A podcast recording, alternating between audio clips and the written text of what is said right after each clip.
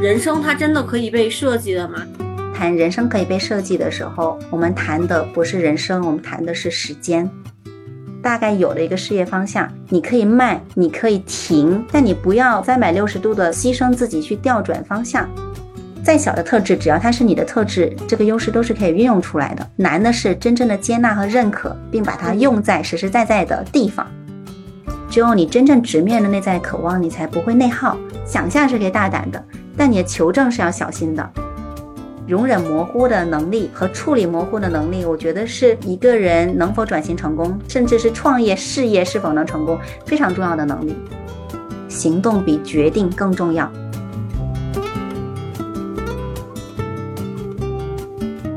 Hello，大家好，欢迎大家回到艺人公司。然后这个是秋秋的第二期，我们喊秋秋老师来跟我们聊点干货局哈。然后这一次秋秋在跟大家自我介绍的时候，多亮一些你的专业标签好吗？嗯，来再次欢迎秋秋。嗯。Hello，大家好，谢谢东东。专业标签啊，这个就上纲上线了。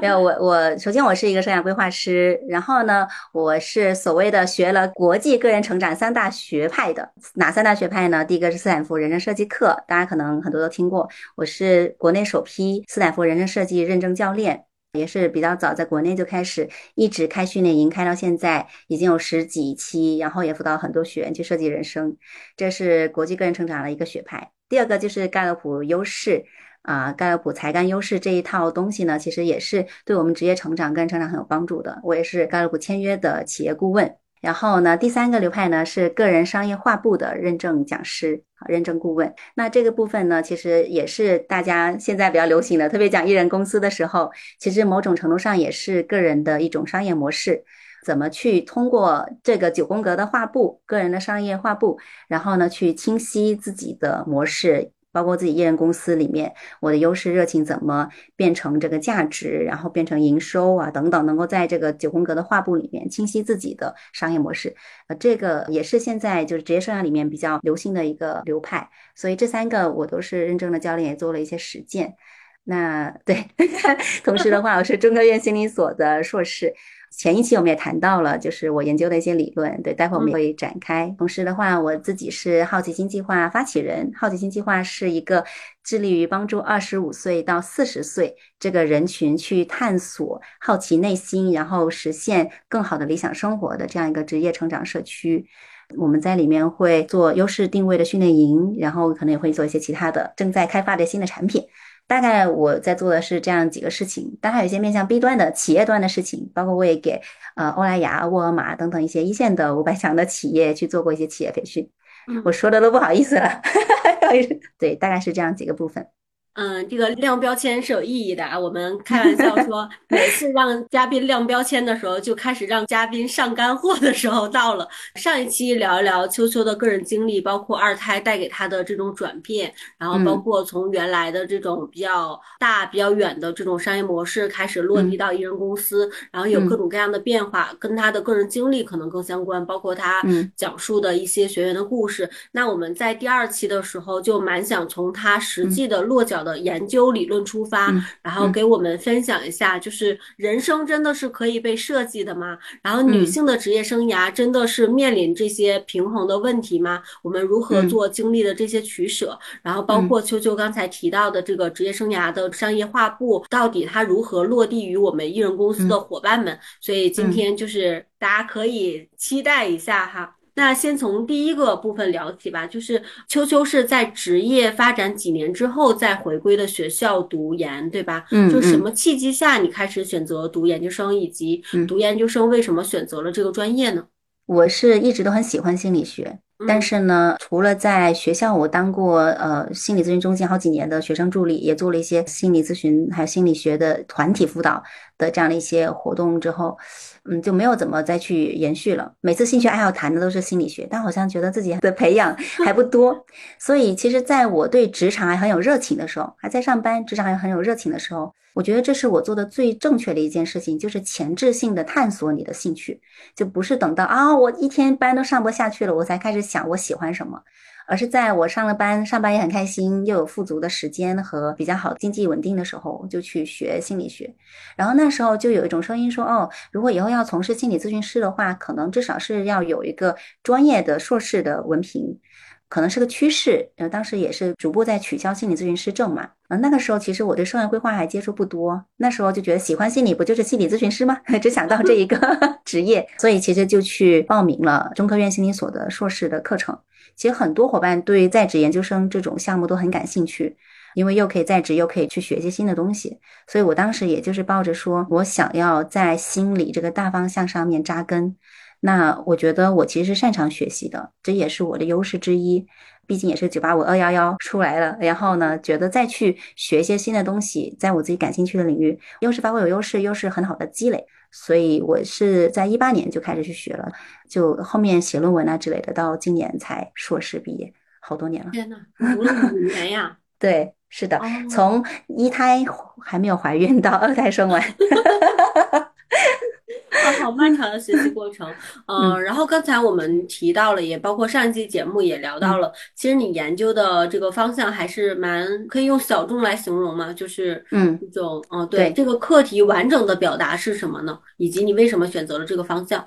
我这个主题万花筒职业生涯观是我很核心的一个这个研究的变量，这个主题在国内其实是基本上没有发表过核心期刊的文章。呃，只有一两篇的这种硕士论文，所以其实可见他在国内确实是研究比较少，但在国外是蛮多的。嗯，我为什么研究这个主题，就是因为我特别想要找到一个答案。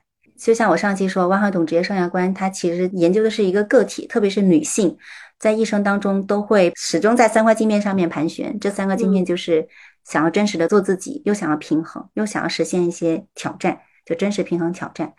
嗯，那我其实一直都很好奇一个问题，就是你说一个女性可以拥有一切吗？因为我们经常看一些书，比如说最早的时候，我们看 Facebook 的那个高管。向前一步的作者，对，他就一直在倡导说，其实你可以向前一步的，你可以拥有更多，对吧？但是其实后面我也在看了一些其他的书，包括最近诺贝尔经济学奖的获得者，他提出了研究这个理论，也是说女性和男性的不平等，其实让女性是很难去在兼顾家庭同时又能够去实现和男性一样的职业成长的，因为工作其实是有个属性叫做贪婪。这个贪婪属性是指说，只要你花越多的精力和时间、注意力在上班上面、工作上面，你就会获得越多。然后，男性和女性组建一个家庭之后，那我们只有两个选择：要么就是说男性、女性平均分等这种家务和平均来带孩子，但这样的话，两个人都不能够 all in 在工作中，可能两个人的收入都不会特别多。这个就是关注平等，但也有些人关注的是利益。就比如说一个人出去拼命赚钱，对吧？他 all in 在工作，然后工作又回报给他更多。然后女性可能就一般都是女性嘛，就会在家里面去承担更多的生育责任。这个就关注的不是平等，而是这种经济的利益。所以就是后面很多的一些这个研究说，其实女性很难拥有一切。所以我不知道我该相信什么，我不知道我能不能够接纳和基于我想拥有一切的渴望去认可它，甚至为之努力，还是说我应该像很多人说，哎，工作家庭是不可能平衡的，哎呀，你也不可能什么都想要的，你就要学会取舍和悦纳你的取舍。我不知道自己要遵循什么样的理念，我是自己迷茫了。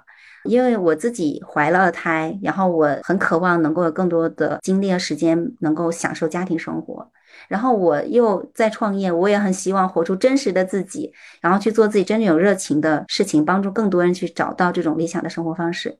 那我也希望有挑战。我们上次谈到艺人公司，然后谈到百万营收，我也希望自己能够有更大的影响力，有更多的成长。我真的三个都想要。所以我看到这个理论的时候，我特别的好奇。好了，既然有这样一个研究说，一个个体三个心理需求都想要，那到底有这样心理需求的个体？怎么实现成功呢？对吧？那它对我们有什么影响呢？所以我觉得也是在为自己找答案，所以我就选择了这个课题。在我的导师啊，大家都不熟悉的情况下，我就一定还是要选这个主题，我太感兴趣了。嗯嗯。那现在你得出了结论是什么？我们上一期大概在片尾的时候大概聊了一下，就是我们在这一期能展开讲讲吗？就是那个万花筒理论背后的几个关键词到底是什么，以及当今我们现在这么多人开始自由职业和个体创业的这种探索，就是大家面临的真实议题到底是什么呢？大家都在讲这个平衡的问题，那平衡背后又有什么呢？嗯，先往大了讲，我觉得平衡是每个个体的诉求。只是说我们是要去忽略它，还是真的去认真的直面自己内心的渴望？嗯，为什么？就是以前可能我们的生活方式比较单一，我们只有认真工作上班，我们只有把孩子留给老家或留给父母，然后去上班才能赚到钱。但是现在有超级个体新时代、自媒体时代，就给了我们很多的可能性。你可以一人公司，可以副业，也可以斜杠啊等等。其实我觉得是更多元的职业形态和这种。网上的这些便利性，让我们看到了，好像有一些不同的工作组合是可以更好的实现我内心的诉求的。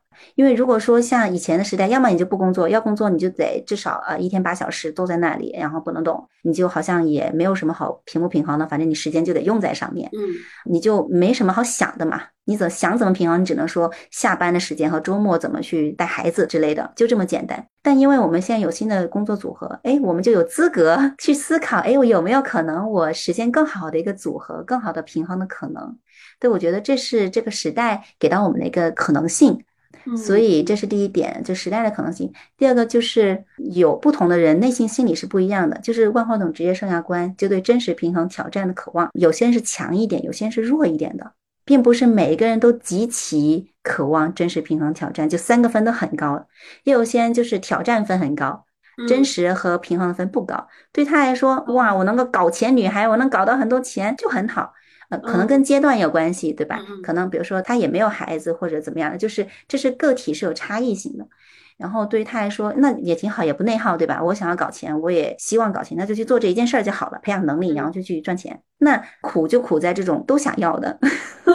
就以我为代表，都想要的，对吧？你就是确实生了二胎，生了二胎，我还是那种不撒手的，那没有办法撒手。我就觉得孩子是你生的，然后你生下来其实就是想要陪着他长大的，就没有办法像一些伙伴就可以这么的潇洒，嗯。但你也没有办法，就说为了稳定啊各方面就找一份随便的工作，我就没有办法面对真实的自己。那你又不能随便做做就怎么样都可以，你又希望自己是有挑战的成长的，就是都想要。对，那其实这个就是万花筒职业生涯观的这三个需求点的概念。那到底怎么实现呢？因为这只是我们心中的一种念想，一种渴望。那渴望能够变成真实的结果吗？大家觉得可以吗？我当时也很好奇，然后我就呃大概就是做了，嗯，首次调研应该有几百份，大几百份。后面就是因为我做了三轮，差不多四个月的时间筛下来就小三百份。然后问卷最后面得出了结论其实是万花筒职业生涯观。如果你有这么强烈的渴望，在你做了一定的行动之后，是可以达到结果的。但是这个万花筒职业生涯观的渴望，如果你没有做任何的行动，它甚至对你的职业成功是有反作用的。为什么？天哪！啊，它是个双刃剑。比如说，你很真实做自己，对吧？你很想要真实做自己，但是你没有做任何的职业上的改变。就是你没有去积极的探索一些职业的可能性，你也没有去重塑你的工作，你就天天想，我才不管呢，我就想要去做自己最想做的事情。但是实际上，就是很自我嘛，想去做，但你没有任何的行动和去适应外在的变化，去跟外在的变化去找到一种和谐的平衡，那你就没有办法去实现这个成功，你甚至会负向影响你的职业成就。天呐，他会甚至会带来内耗，因为他有一个理想的自我和一个现实的自我。对，是的，就理想自我在，但是他又没有去跟现实世界去和谐共处，没有找到一个和谐共处之道，对吧？那他最终是没有这个好的结果。但什么情况下你是能够实现更好的职业成功呢？就是在你有强烈的万懂职业生涯观的理念之下，你又能够提高生涯适应力，又能够去做出工作重塑，就可以实现职业成功。那这生涯适应力是什么呢？其实说个更简单的人话，其实就是你在职业上爱折腾的能力。因为生涯适应力又分成啊，你是否是生涯自信？就你是否相信自己是可以拥有更好的这个职业发展的？你是不是有生涯好奇？就是你是不是很好奇自己除了做这份工作还能做什么？有些人是不好奇的，有些人觉得说我就这份工作做到底，到时候退休再说再看好了。他不好奇自己还有什么样的可能性啊？还有就是生涯控制。他相不相信自己可以掌控自己的职业发展、自己的职业道路？其实有很多，特别是女性是不相信的。她觉得我爸妈给我安排到这里，然后我往后，我觉得我跳出去也不能做什么，我其实是不能掌控我的职业发展的。哦，嗯，就所以这生涯自信、生涯好奇、生涯控制四个维度，还有一个维度啊，就是四个维度加在一起，其实是生涯适应力。也就是说，你有这样的渴望之后，你还要去好奇，要去自信，你要去尝试，尝试之后，你又能够去积极做工作重塑。因为我觉得工作重塑，它虽然这个词看起来好像很官方，很有种学术的感觉，实际上我觉得它其实说了一个特别本真的道理，就是每个人都要去和真实的世界去磨合。因为重塑嘛，其实就是基于你内心想要的去重塑和整顿世界，对吧？整顿职场，你是要去做一些什么去调整的。你不能说，哎，我想要工作上更有意义，但你又没有在你目前的工作中去做出任何调整，你也没有跟老板说去争取说，哎，老板，我能不能尝试用一种我喜欢的做法，或者是做一些什么不同的东西，对吧？就你没有做任何的调整和重塑的话，你是没有办法跟这个真实世界去磨合互动。那没有磨合互动，你就很难带来你想要的结果。嗯，所以正向来说，如果你有这样的渴望，直面这样的渴望，同时积极去提升你的生涯适应力，就多好奇、多探索、多尝试，然后同时多去重塑你的工作，不管是在关系上啊、认知上，还是工作内容上，那你是更大可能得到一个好的职业成功。这个职业成功是指内心的满足和外在的这种升职加薪的客观标准的总体的职业成功。明白，那这个职业重塑也好，或者刚才我们提到这些观点，就是它有一个相对的周期嘛，就是在研究当中有相关的结论嘛。比如说，我现在是在一个稳定的职场环境内，然后我想进入到艺人公司，就是经常被问到一个问题，说，哎，我多久能转型成功？那从我的视角很难回答。那从就是秋秋你研究的一个视角来说。就一般大多数人这个进行职业重塑或者这个探索的过程，大概要有多久呢？有固定的就是相对一个区间范围吗？嗯，老实说，我们在研究上是没有这个时间的长度，而且这次研究它更多是针对还在职场的新生代人群，就八零九零后新生代的女性在职场上的这种重塑，它不是换工作，它更多是换工作的内容哈，还有工作的这种关系啊等等。哦，是的。那但是在我就自己做人生设计这个事情上面，因为大部分人想要再设计人生、职业再定位，那不就是大部分都是想转型了，对吧？想要去换一个活法。那这个长度是我自己有一个大概的观察。嗯嗯嗯嗯嗯，我觉得从你有想法到培养能力，然后开始去接触做产品、做服务、做尝试，到最终能胜任，然后独立，基本上我觉得两年是最少的吧。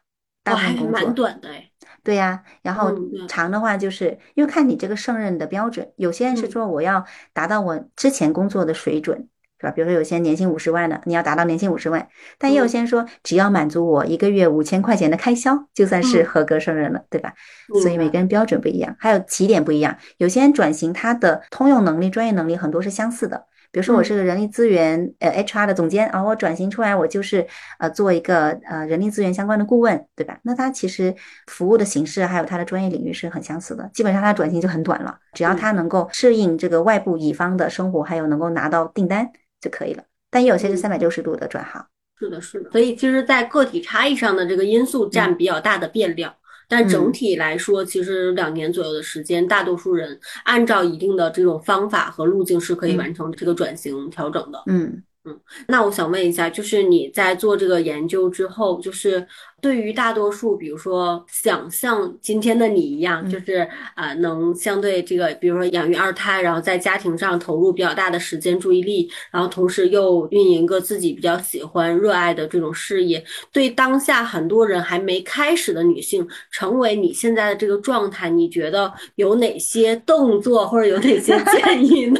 呃，首先我真的也不算什么特别成功的典范啊，而且我也必须说，东东一直说我状态好嘛，就是二胎。状态好，我觉得这只是一面。我觉得有二胎之后，工作时的状态更好。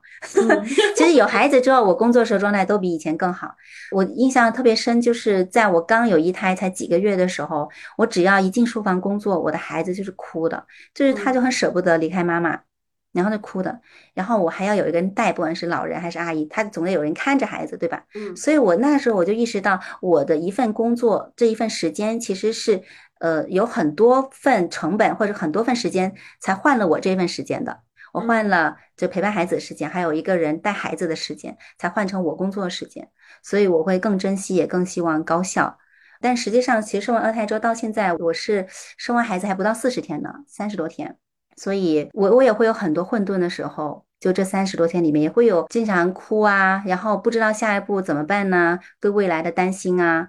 都会有的，嗯，只是可能跟大家不一样的是，我的这个恢复能力特别强，这个可能也是我的专业，就是做咨询以来，就是会不断的自我觉察、反省，带给我的一个好处、一个滋养。比如说晚上我会哭着说：“天呐，我这个哺乳痛啊！”如果女性听众比较多的话，生完孩子可能会有很大的感触。我这个三十多天就发烧了五次了，四次是乳腺炎，一次是甲流，所以就一直都是处于就是生理上面的需求都没办法得到满足的那种感觉。所以，其实生孩子对一个女性的影响是非常非常大的，包括我生孩子对一个女性的隐忍也会变得特别强。比如说哺乳，其实啊真的很痛，然后乳因为我的各种原因啊，还有这个乳腺炎呐，还有各种各样的情况，所以我就会发现很多女性生完孩子之后，她对隐忍她是更熟悉的。这有好也有不好啊。好的隐忍就是说你很多事情你都更有耐心，更愿意去坚持，即使痛你也会持续去做。但它不好，就是有可能会失去自我。有些人就生完孩子过于隐忍，就是把自己丢了嘛。嗯，所以我说到这，我就想说，我并不是说就是一直状态很好，但是它只是会让我更珍惜工作的时间。工作反而说最开心、最简单、最轻松的时候。嗯，但我可能还是比很多伙伴状态好一点，是毕竟事业是做自己喜欢的事情。然后呢，如果我想陪伴孩子或家里孩子有什么事情，我也可以更自由。这已经是很多女性想要实现的这样的一个状态。那我是怎么做到的？有什么样的建议？对吧？嗯，对的。嗯，我刚刚说的前置性探索，我觉得非常的重要，因为其实很多听众朋友可能还没有结婚。甚至也还单身，呃，只是说在他们的想象设定里面，未来也是希望有个家庭、有孩子，然后做着自己喜欢又比较自由的事业，对吧？嗯，这是很多人向往的状态。那我觉得，对于这样的状态，目前又是单身的话，你最应该做的事情就是前置性的探索你的兴趣，这也是我做的最对的一件事情。当我转型出来做生涯规划师的时候，我已经没有事业上的迷茫了。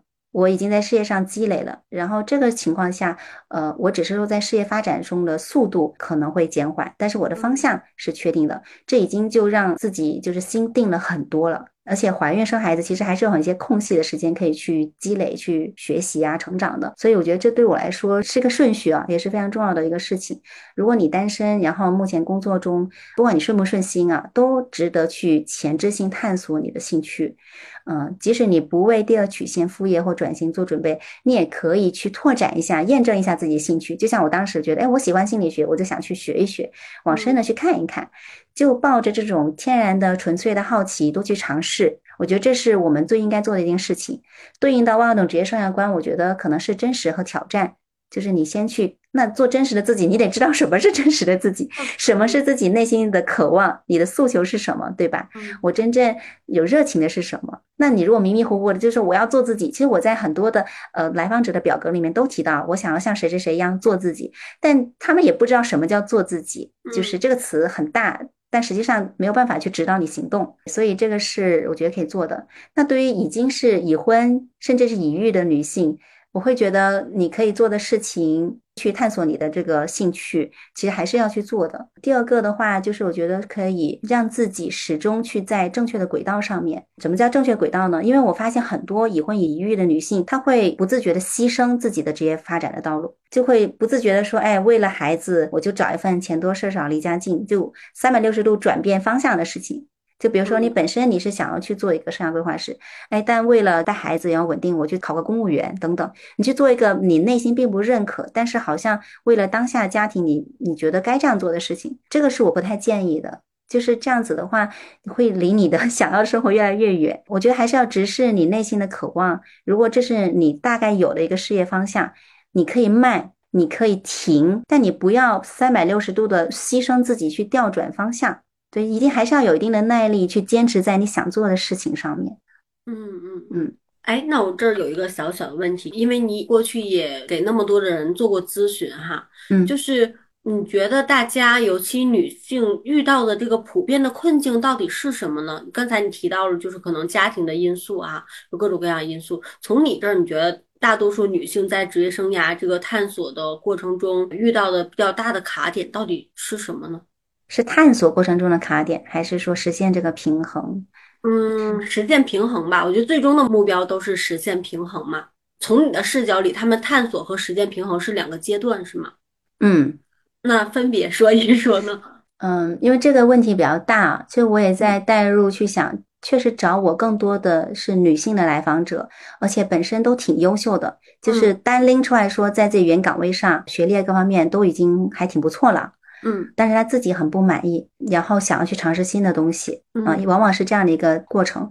那为什么会找到我？为什么会有困境，觉得需要专业人士帮助呢？往往要么就是完全不知道还能做些什么，就想要逃脱现在，但是完全不知道还能做些什么。嗯，呃，这个是需要探索的。要么就是说，哎，我有几个方向，但觉得都不着调，就觉得都不太可能，自己心里也没谱啊，这也是一种。嗯，还有第三种就更成熟一点，就是哎，我已经探索一段日子了，我基本上觉得这个新方向是我喜欢，也是有一定市场变现的，但我不知道我应该继续兼顾着走呢，还是说我就离职 all in 去做这个事情，这属于一个阶段性的职业决策。你要不要做一个决定，all in 出来？就基本上可能这三种会比较多。那这三种他最终想要实现的，确实像东东说的，可能都是想要去实现更大的一个工作生活的平衡和这种整合自我、工作和生活这三个部分吧。嗯，就是工作的时候不扭曲，觉得是有意义、有价值的，然后同时自己也能够有更多的时间发展自己。明白。对。就是嗯，我我之所以问这个问题，是我后台经常收到留言，包括微信里，然后大家呃有两个问题比较常见，就是大家都说探索或者做自我，探索什么呢？就是他们问我怎么探索的，然后我 我回过头来我就说，我我好像也没有，就是任何我感兴趣的事儿我都去。比如说我去做一下，然后这个课去上一下，或者这个人我去认识一下。但你说具体的怎么去探索，我好像也没有什么比较成熟的方法论，这是第一个问题。在不知道自己优势擅长的情况下，不知道探索什么以及怎么探索。然后第二个问题比较常见的是，就是。我觉得他们看似遇到了一个职业生涯的问题，但是背后你深入的了解，其实都是内在的一些问题。那可能跟情感相关的、跟原生家庭相关的、跟自我相关的。所以我也蛮想从秋秋的视角来聊一下，就是如果你遇到了这些女性的所谓的这种卡点和困境，你会建议她们以怎么样的一个状态去出发？嗯嗯嗯，好，那我说点更呃实际大家可以操作的方法。论啊，那首先我们可以先回顾过去，提炼一些线索。具体怎么做呢？我经常会给我的来访者做的一件事情，就是我会让他们写他们的工作履历嘛。比如说，二零呃一几年到哪几年，在哪个公司啊？为什么离职？然后呢，又几年几年，为什么加入一个新的公司？又做到什么？然后等等。那一般有些折腾人可能就有好几段，有些少一点，有些长一点。那不管怎么样，都可以把它用一个一进一出的这种白描线把它给书写出来。就比如说啊，这个你可以用一张白纸，然后去写你进入这家公司是什么时间，然后当时进入的原因是什么。那有很多伙伴就进入是说，因为觉得有挑战，或想尝试这个新行业，或因为兴趣啊等等。然后离开的原因是什么？有些人离开说，因为没有成就，或者是说没有价值感，或者是跟老板关系不和啊，或者说就是感觉这个公司福利不好，还有一些什么分配不均匀等等。那当你全部每一次进入离开的原因都写出来之后，有时候你细细品，里面是有很多共同的模式的。这个特别适合一些工作经验很丰富，然后甚至跳槽也很丰富的人。你会在里面发现，你每次进去一家公司，可能都是模模糊糊不太了解这家公司，但是总觉得这个公司可能会带给你很多新的挑战。你想要的是要挑战。然后你离开是什么呢？哎，离开可能每次都说，哎，这跟这个老板处理不好，或者老板 PUA 我，或者是说每一家都觉得很委屈，觉得自己做的东西并没有得到该有的这个回报等等。哎，那为什么每次都是因为这个原因离职？其实这背后也有很多的一些模式。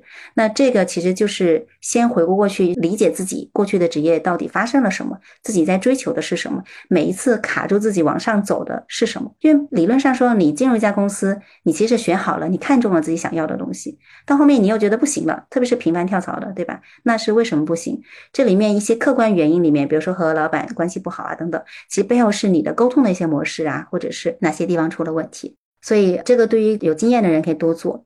那如果没有经验的、没怎么工作过的，我觉得可以跳过这一步。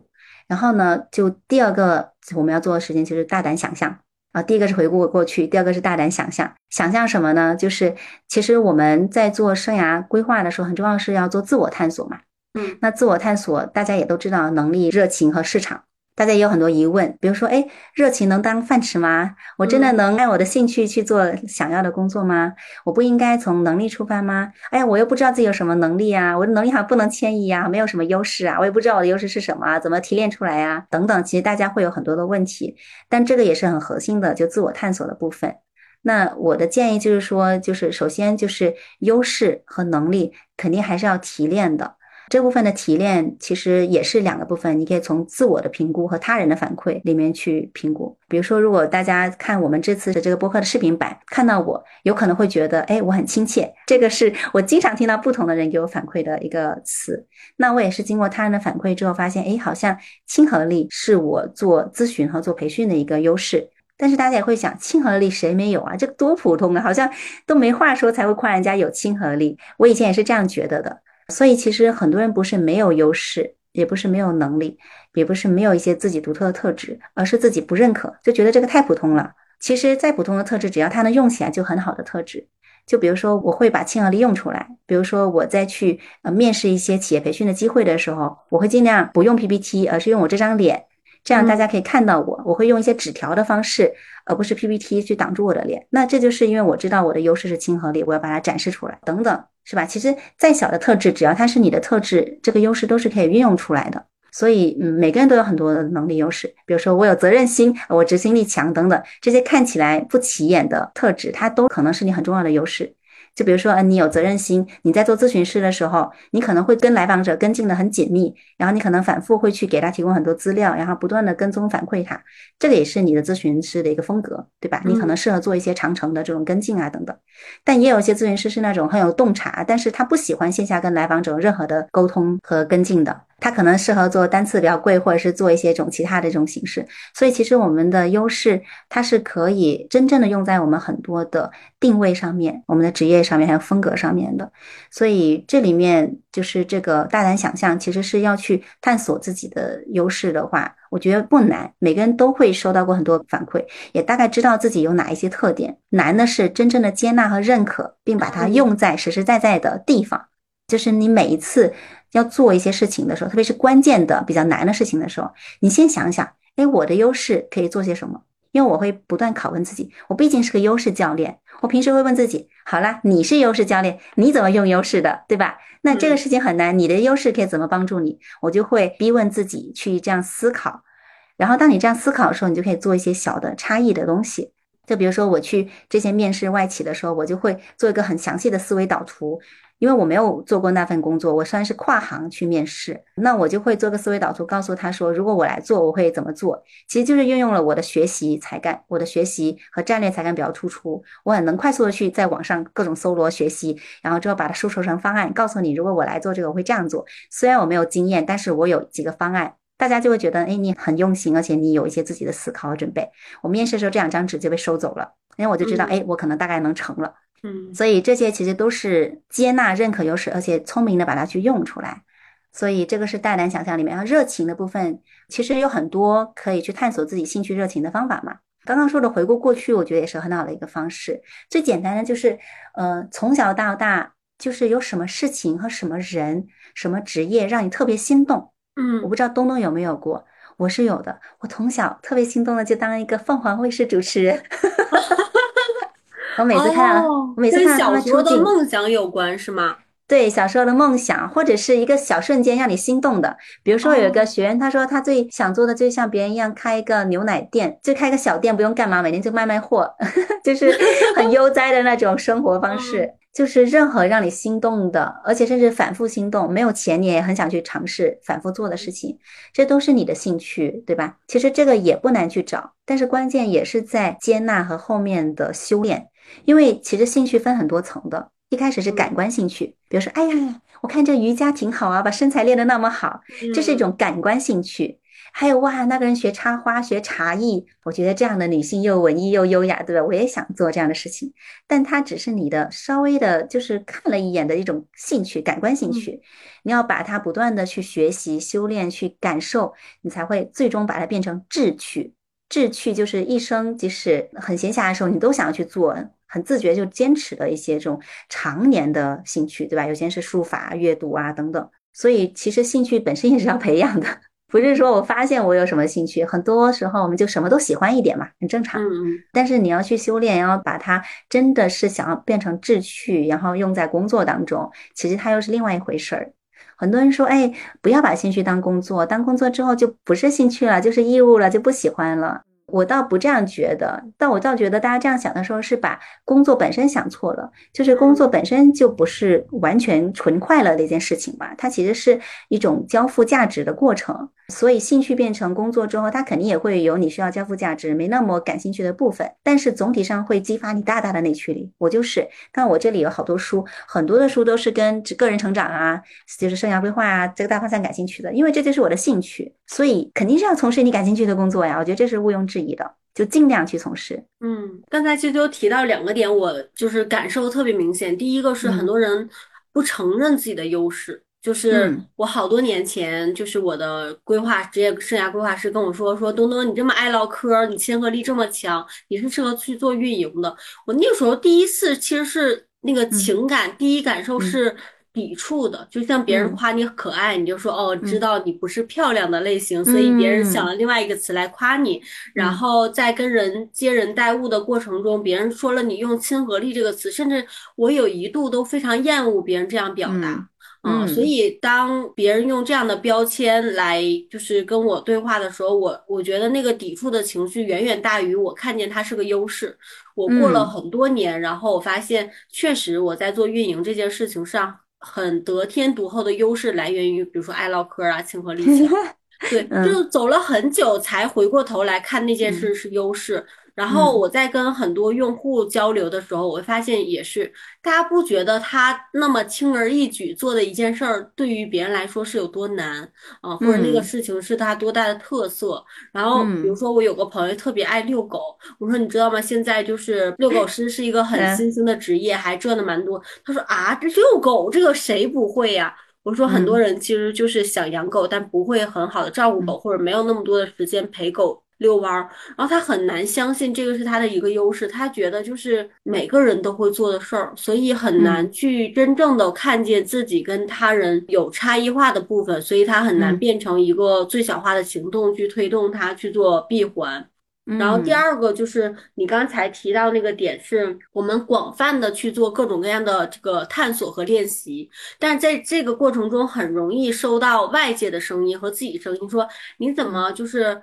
什么都不坚持呀，然后三天打鱼两天晒网，有各种各样的这种评判，然后就停止了下一步探索。但其实你一旦放下了这些评判，你可能就在那个二十样、三十样的探索方式中找到自己热爱。但大多数人停在了那个评判的节点，感触蛮深。是的，而且有些人甚至会觉得会以，哎，我看我能不能一年坚持做什么事情来去评判我要不要转型，我有没有兴趣。但是当你放了那么大的压力在这事情上的时候，你往往是很难坚持的，嗯因为这个事情它对你就是赋予了太多的意义，它一点都不纯粹。就像我给我的大女儿报轮滑班的时候，她一开始就觉得，哎，轮滑挺有意思的。我说那不就学习嘛，报个班，她最小就报二十四个课时，报了之后她就不坚持，我就一直催她，就快点去啊，赶紧去。就她就从本来是兴趣的，就变成一个义务，总是被我催，她就不愿意去了。现在一说轮滑，我不要，我不感兴趣。我就感觉我扼杀了一个兴趣，就有时候我们对自己也是 这样子的，对我们很希望自己能承诺自己一定要做到什么。我觉得这也是可能跟小时候我们的教养有关系。我们小时候父母就很经常说这些，就哪里做的不好的地方啊，然后不坚持啊等等，所以会让我们不那么容易认可自己的优势，也不那么容易去就是轻松的尝试。所以我觉得他刚刚说大胆想象里面，前面其实就是要让大家自己去大胆的去想象，然后去探索、去尝试。然后这里的想象其实还有一个关键点没有讲，就是基于我们的这些兴趣也好啊、优势也好，在人生设计里面，我们叫做奥德赛计划，其实可以落脚成多个五年的方案。就比如说，哎，我有这样的亲和力的优势，呃，我又喜欢唠嗑，啊，我的兴趣又是和人打交道等等，哎，我的五年方案里面可能是运营，对吧？哎。反正别的生涯规划师也说过，东东适合做运营。那我第一个想象五年版本就是，我如果接下来五年做一个运营，会是什么样子的？我第一年会做什么？第二年做什么？第三、第四、第五年分别会做什么？而且我在做运营的过程中，我可能会有多少时间？我可能会额外学习什么课程？我还会有什么样家庭的生活等等？你都可以把它变成一个人生组合，工作和家庭人生组合。那此外又，又亲和力又有这些，我能不能够有自己开一个播客是吧？或自己做艺人公司，或我也做咨询师，有没有这种可能呢？好像我也挺感兴趣的，模模糊糊不太确定，但我先写下来，这是第二个方案。那第三个方案，我能不能去做一个销售，对吧？我可能去做个大客户销售，回到公司里面。啊，假设啊，随便说，公司里面做销售，好像收入也还可以啊。要可以在大的平台里面接触更多的一些渠道，把视野先打开，对吧？把人脉啊资源先链接上。诶，这好像也是我五年内我还年轻，我可以尝试的事情。所以呢，你可以先大胆想象多种可能性。这个是人生设计和一般的职业规划最不一样的地方。一般职业规划为什么大家很抵触？就觉得，哎呀，计划赶不上变化。对吧？啊，你规划我这五年要做什么？实际上我又被裁员了，这世道都变了，这个行业 K 十二也突然间就倒台，我啥都变了，我还计划什么呢？不要计划好了。而且我哪知道我最确定的是什么？我做一个计划，我要万一走错了呢？对吧？但是当你大胆想象多种可能性，而且是把你的兴趣和优势和你对一些生意的一些洞察都落脚到三个具体的五年里面的时候。嗯，你其实是心里有谱的，对吧？就比如说，哎，我看母婴好像有市场哦，遛狗师好像有市场哦，呃，这个宠物经济好像还有这个什么单身经济啊，各种经济好像我觉得挺不错的哦。那如果我接下来五年做这样一个事情，以一个什么身份怎么做，你又可以有一个五年的方案。就这些方案都是草稿纸，都是草稿，就随时可以撕掉不要的。我们不需要为自己的想象负责，对吧？哇，这句话太好了，真的，不要为自己的想象力负责。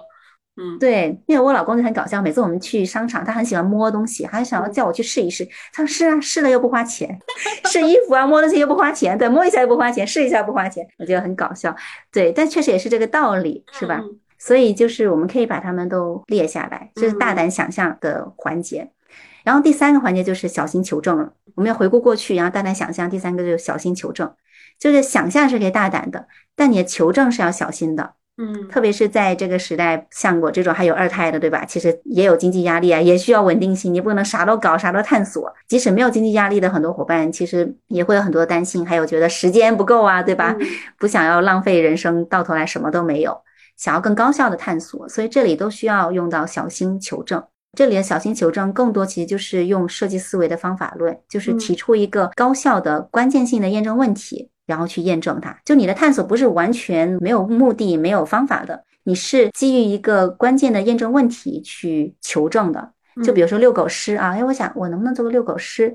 呃，我自己是能力是可以 handle 的遛狗，但是我不知道在我这个社区范围内有没有遛狗师这样的一些机会，对吧？然后或者是说能变现多少？那你提出这样一个关键性问题，关键性要验证的问题，就是在我所在的这片区，遛狗师的市场前景如何？或者目前的市场保有量如何，或者是这个收入情况如何等等，然后你再去小心的去求证这个问题，那这个就很快，我们也不用所有的问题都去验证，你问验证最关键的假设就可以了。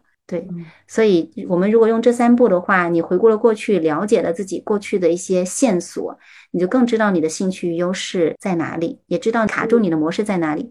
因为很多时候你离职的原因，你不去了解它，你换了一个新公司，即使你是艺人公司，你也要跟别人沟通嘛，对吧？也要跟别人磨合，你也还是会犯同样的问题，它还是会卡住你。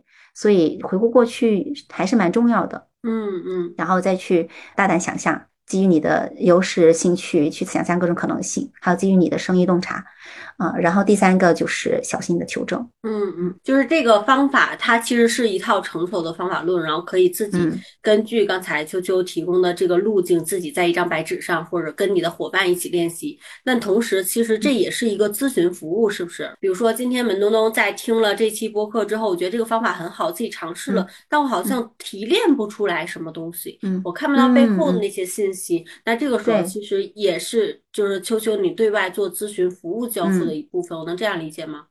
对，就是我用训练营来交付，也用 EV 咨询交付。就是我们训练营其实也是这样这个逻辑，也是回顾过去，然后大家想象小心求证，用斯坦福人生设计和盖洛普优势这套理念。就大家感兴趣的话，就可以到时候再关注我们的优势定位营。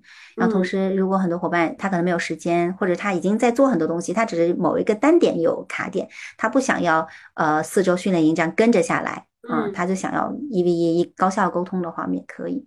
哦，明白明白。所以其实我我正好问一下，就是你其实现在整体的艺人公司这种逻辑下，有这种 B 端的培训，然后有个人的一 v 一的咨询，还有这个四周的训练营，就主要是这三类产品为主，是吗？对，其实我们也不叫四周，应该叫六周，四周加两周，因为还有一些行动验证。刚刚的小心求证会陪伴他们去做一些验证，还给一些资源。对，然后我自己也准备开两个新的产品，一个是面向更多的大众，因为很多伙伴嗯没有时间参加六周的训练营，嗯，或者说他对我的信任还不够，要跟着我六周马上去进入深入的训练。同时，可能对于他自己的这个时间节点来说，还没有到他要花六周时间完整的去探索自己新的职业，他只是想想先感受一下。这个我们接下来想要开的一个是偏会员的产品，就是有录制和会员的这样产品。之前其实我也请教过东东，就是去梳理这样一个产品线。那这个部分呢，其实就是会交付到大家，就是这样一套完整的方法论，还有这些测评啊，然后还有一个答疑的社群。那大家就可以在里面用自学的方式，自己先感受一下，做一下测评，然后听一下这些方法论的课程，先自己练习一下。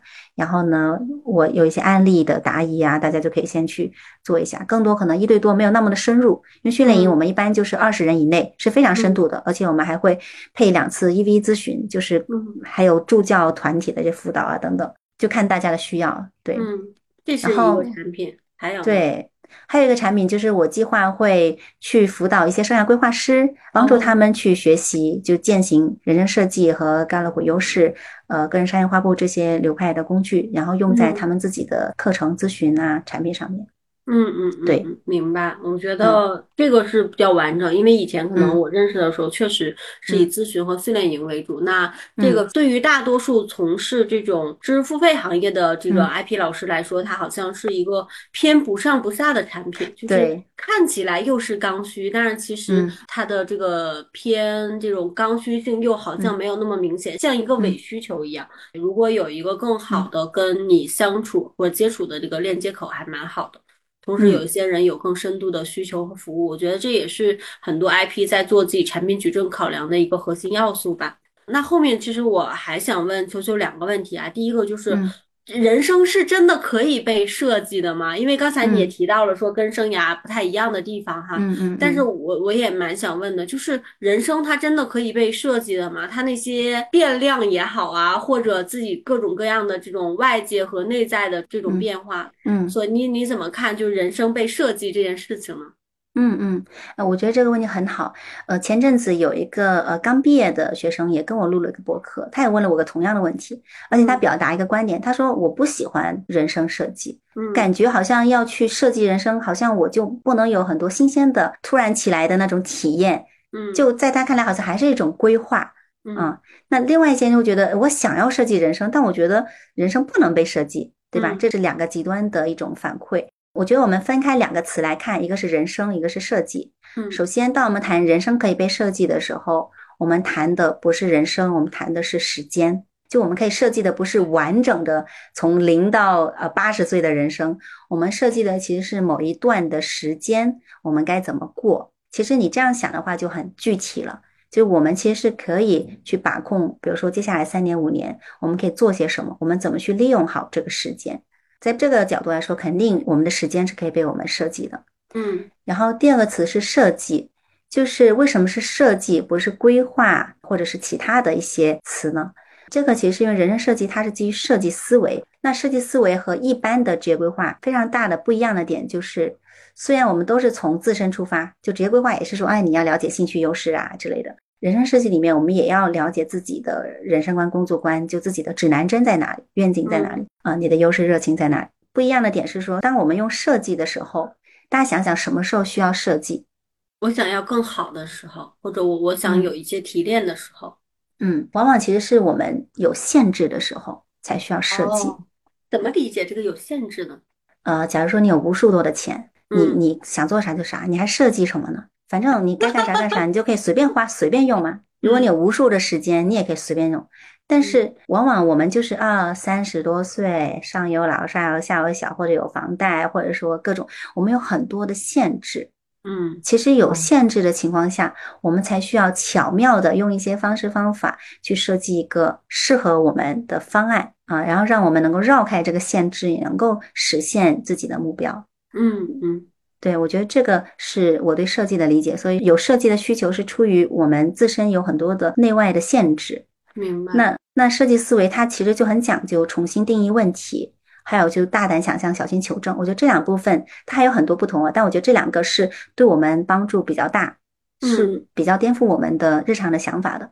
第一个就是重新定义问题，就是在设计思维里面，就是嗯，我们不会把所有的问题都当做问题，因为问题太多了，很多问题都解决不了，对吧？我们始终都是一辈子都是带着问题前行的。就像我们前面第一期说的丢人，它也是个问题啊！你什么都要去解决，我都光解决问题了。就像很多人其实是想转型的，但转型过程中他说：“老师，我这个行动力又不行，我这个沟通表达也不行，哎，我这个这个不行，那个不行，那我全都是问题，我还转什么型？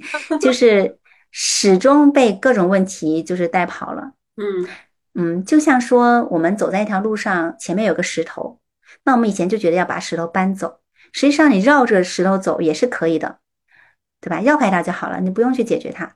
嗯，就比如说拿个实际的案例啊，比如说，嗯，我做生涯规划师的时候，我当时想说，成为一个优秀生涯规划师，要么就应该是高管，要么就是一种大学老师那种，要么呢就是人力资源出身特别厉害的。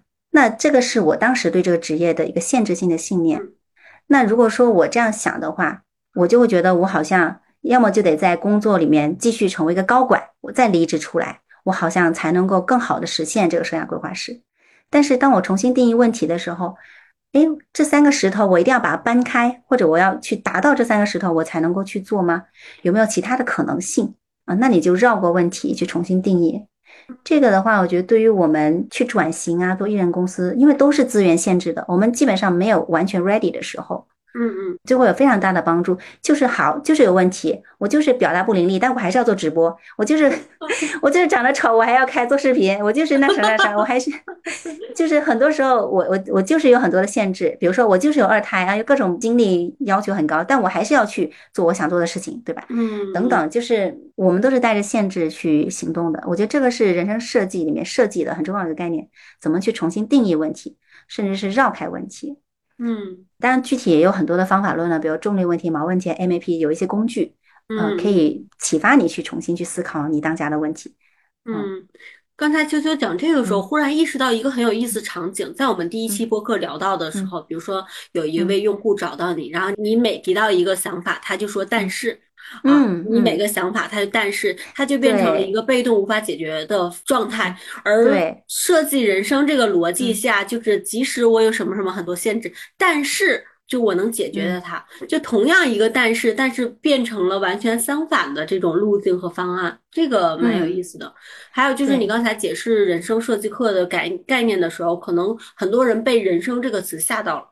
就它太大了，就像很多人对这个“生命教练”这个词的这种各种不一样的理解一样。那我在想，如果设计你的三年，或设计你的五年。对于用户来说，他好像更有直观的一个感受，对吧？对，就是他不会觉得说漫长的一生我都要被设计了，然后有各种各样的这种问题啊什么，他就那个限制比较大。而每个人都想设计自己的一年，设计自己的三年。就像我在想，娜娜用一年时间重生那本书为什么得到那么多人追捧？是它是有时间限制的，然后大家是有期望的，这个重生的这个感觉。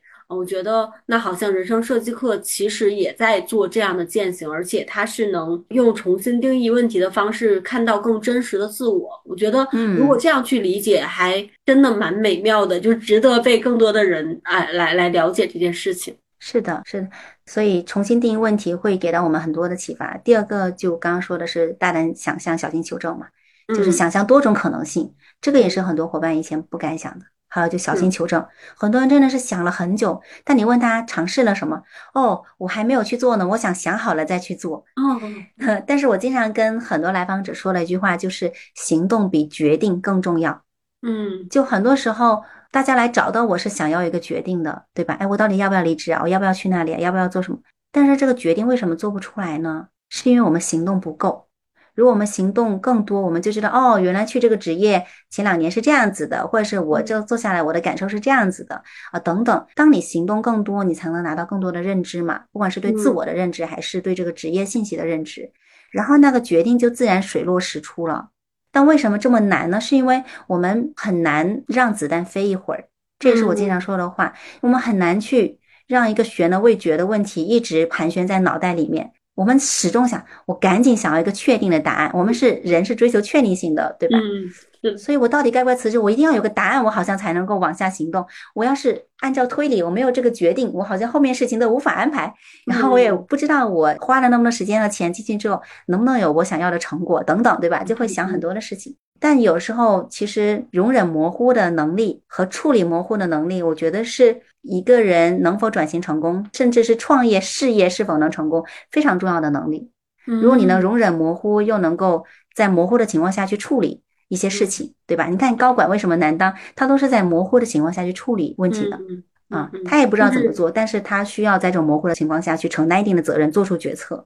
嗯，有面对不确定的能力，或者现在更好听的一个表达就是跟不确定性交朋友，好像在这种不确定性中有各种各样新的可能去迸发出来。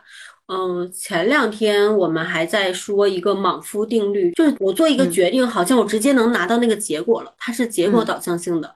而我做一个行动，它就像石沉大海，它是一个过程导向。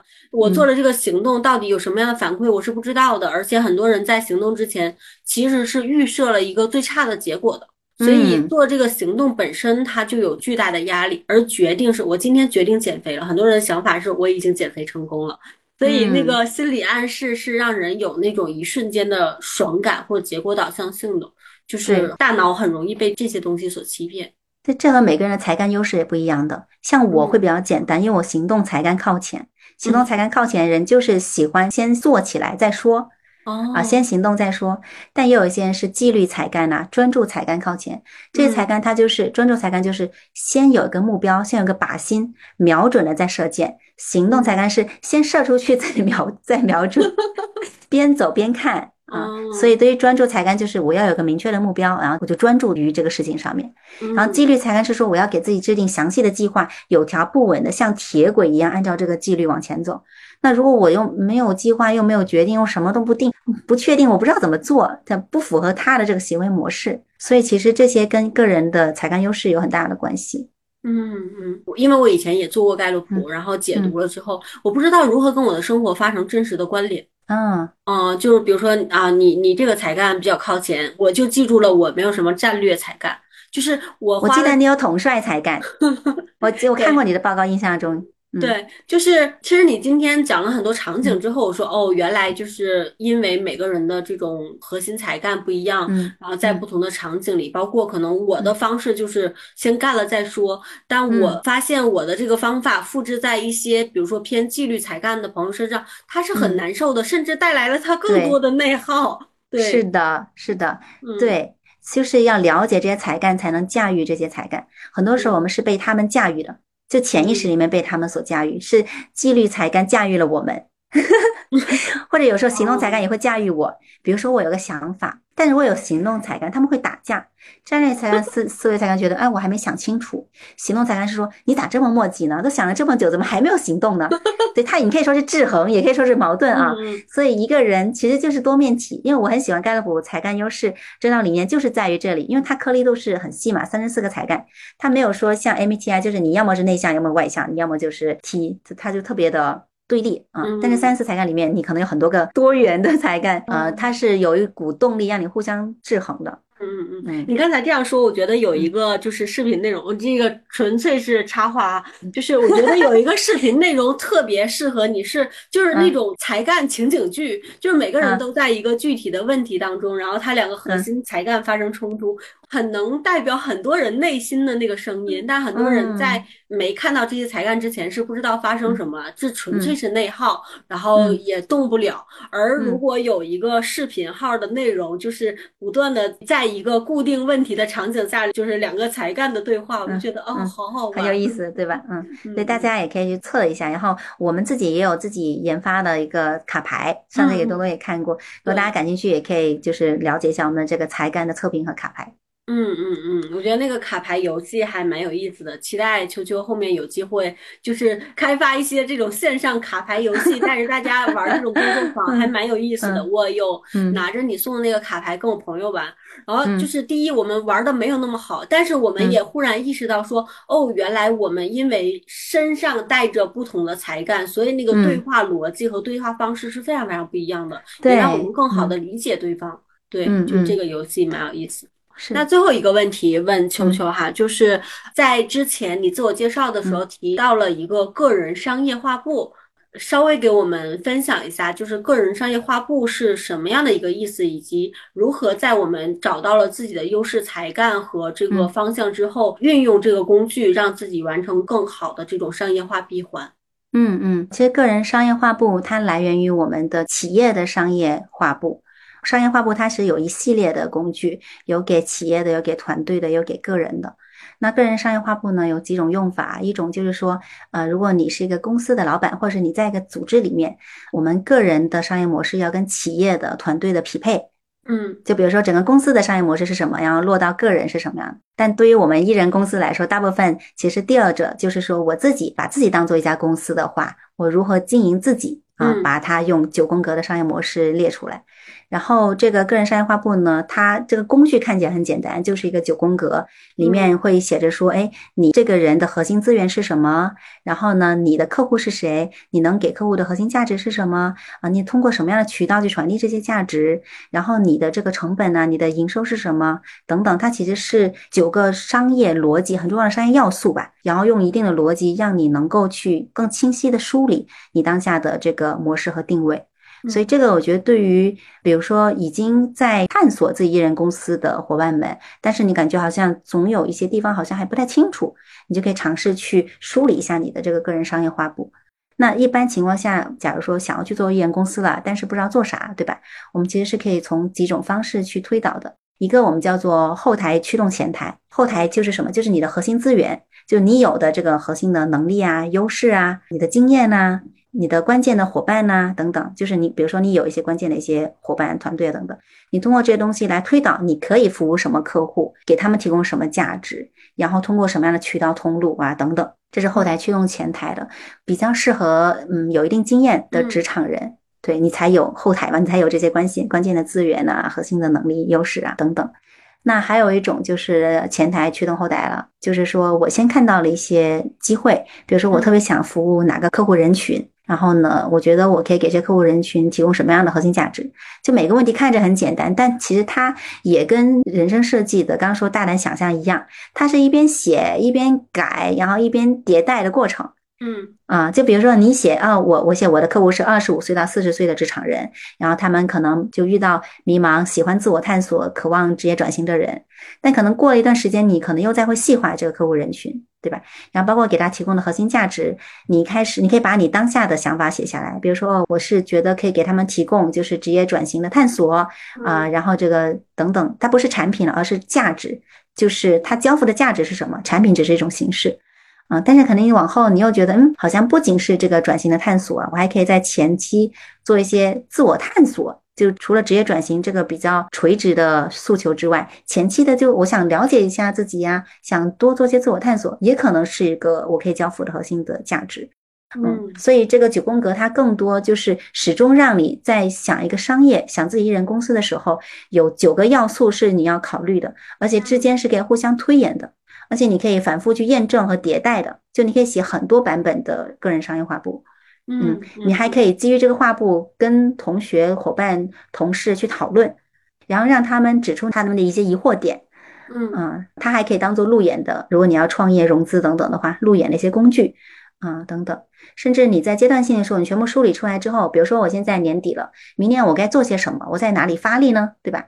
我们前段时间在我们好奇心计划也做了这样一个工作坊，就是做个人商业化部，让大家做出来之后，去看看你当下。二零二四年最想要发力的点在哪里？或者是说你圈出你觉得有问题、不舒服、想改善，或者是机会需要被放大的地方，然后呢就把它变成二零二四年的重心。嗯，所以它用法有很多，它会比前面我们谈到的人生设计啊、盖勒普优势会更往商业走一步，然后更落地一步。嗯嗯嗯，好，它是也是一本书，这本书也可以推给大家。嗯，好的好的，因为大多数听艺人公司的朋友们到了一定阶段，其实大多数人还是可以往商业这个方向靠一靠的。然后我们到最后留下一个小小的工具，然后让大家可以实操一下，结合着我们今天的这个分享。嗯，好的，那最后我们来个小小的例行总结吧。啊，就是我们第一期播客其实聊一聊秋秋的个人经历，然后包括做艺人公司的这个决定，然后这一期又分享了就是这些工具，然后包括自我探索和走向这个个人商业的这种转型。那从秋秋的视角来说，对正在从事艺人公司的小伙伴们，尤其可能我们开头聊到的这些呃面临家庭事业平衡的这个女性创业者们，秋秋给大家一些祝福也好，或者建议也好，你觉得会是哪些呢？就我熟悉的人群，其实很多人正在走向尝试。我可能我最想说的是直面内心的渴望。嗯，就刚刚说的各种各样的工具啊。大家都是聪明人，用起来，方法论实践起来都不难。我觉得难的是，很多时候我们内在的很多渴望是打架的。你好像又想要稳定，又想要自由，你可以都想要，但是是需要设计啊。都想要也可以，不管怎么样，我觉得去直面它吧，直面内在的渴望。只有你真正直面了内在渴望，你才不会内耗。你才不会说你好像理性上想忽略它，但是实际上你又忽略不了它，它始终在你的像个小人一样，在你的脑袋里面嗡嗡嗡去左右你。我希望大家二零二四年会活得简单一点、轻松一点，就是直面内心的渴望，把你内心真正想要的东西放到台面上，就是你能看到所有你想要的东西。嗯，有可能我就是很贪心，我就是什么都想要，但这是我内心的声音，没问题，我把它全部放在桌子上。这一步我觉得是每个人都可以做到的。然后当我做到之后，我再看说，基于我的能力、我的客观条件、我当下现实的因素啊、压力，有哪一些是我可以做的，有哪一些我很遗憾我是暂时不能做的。嗯嗯，至少这样子，你是一个放到台面上的决定，你就不内耗了。嗯，真的，我前两天还在说，如果身心健康、情绪不内耗，这个人做医生公司就首先赢麻了，跑赢了百分 之六十的人，对，然后后面都是加持项了。好的，那我们这一期的播客就到这里了。到时候我们会把个人商业画布这本书，对，然后相关的工具放在我们的评论区，也非常欢迎大家来进行一下自我探索。如果大家有深度的这个需求，我是蛮推荐秋秋的，因为跟我们一起协作过，所以他的交付一向很重。我身边服务这么多 IP，交付重的老师都还蛮多的。然后秋秋也深度合作过，所以大家如果有一对一的这种诉求或者呃，参加训练营的诉求，大家可以直接在评论区，我会把秋秋的联系方式放下来，然后大家可以自行联系。好的，那谢谢秋秋跟我们的分享，也谢谢大家的收听和收看，我们这一期播客就到这里了，拜拜，拜拜。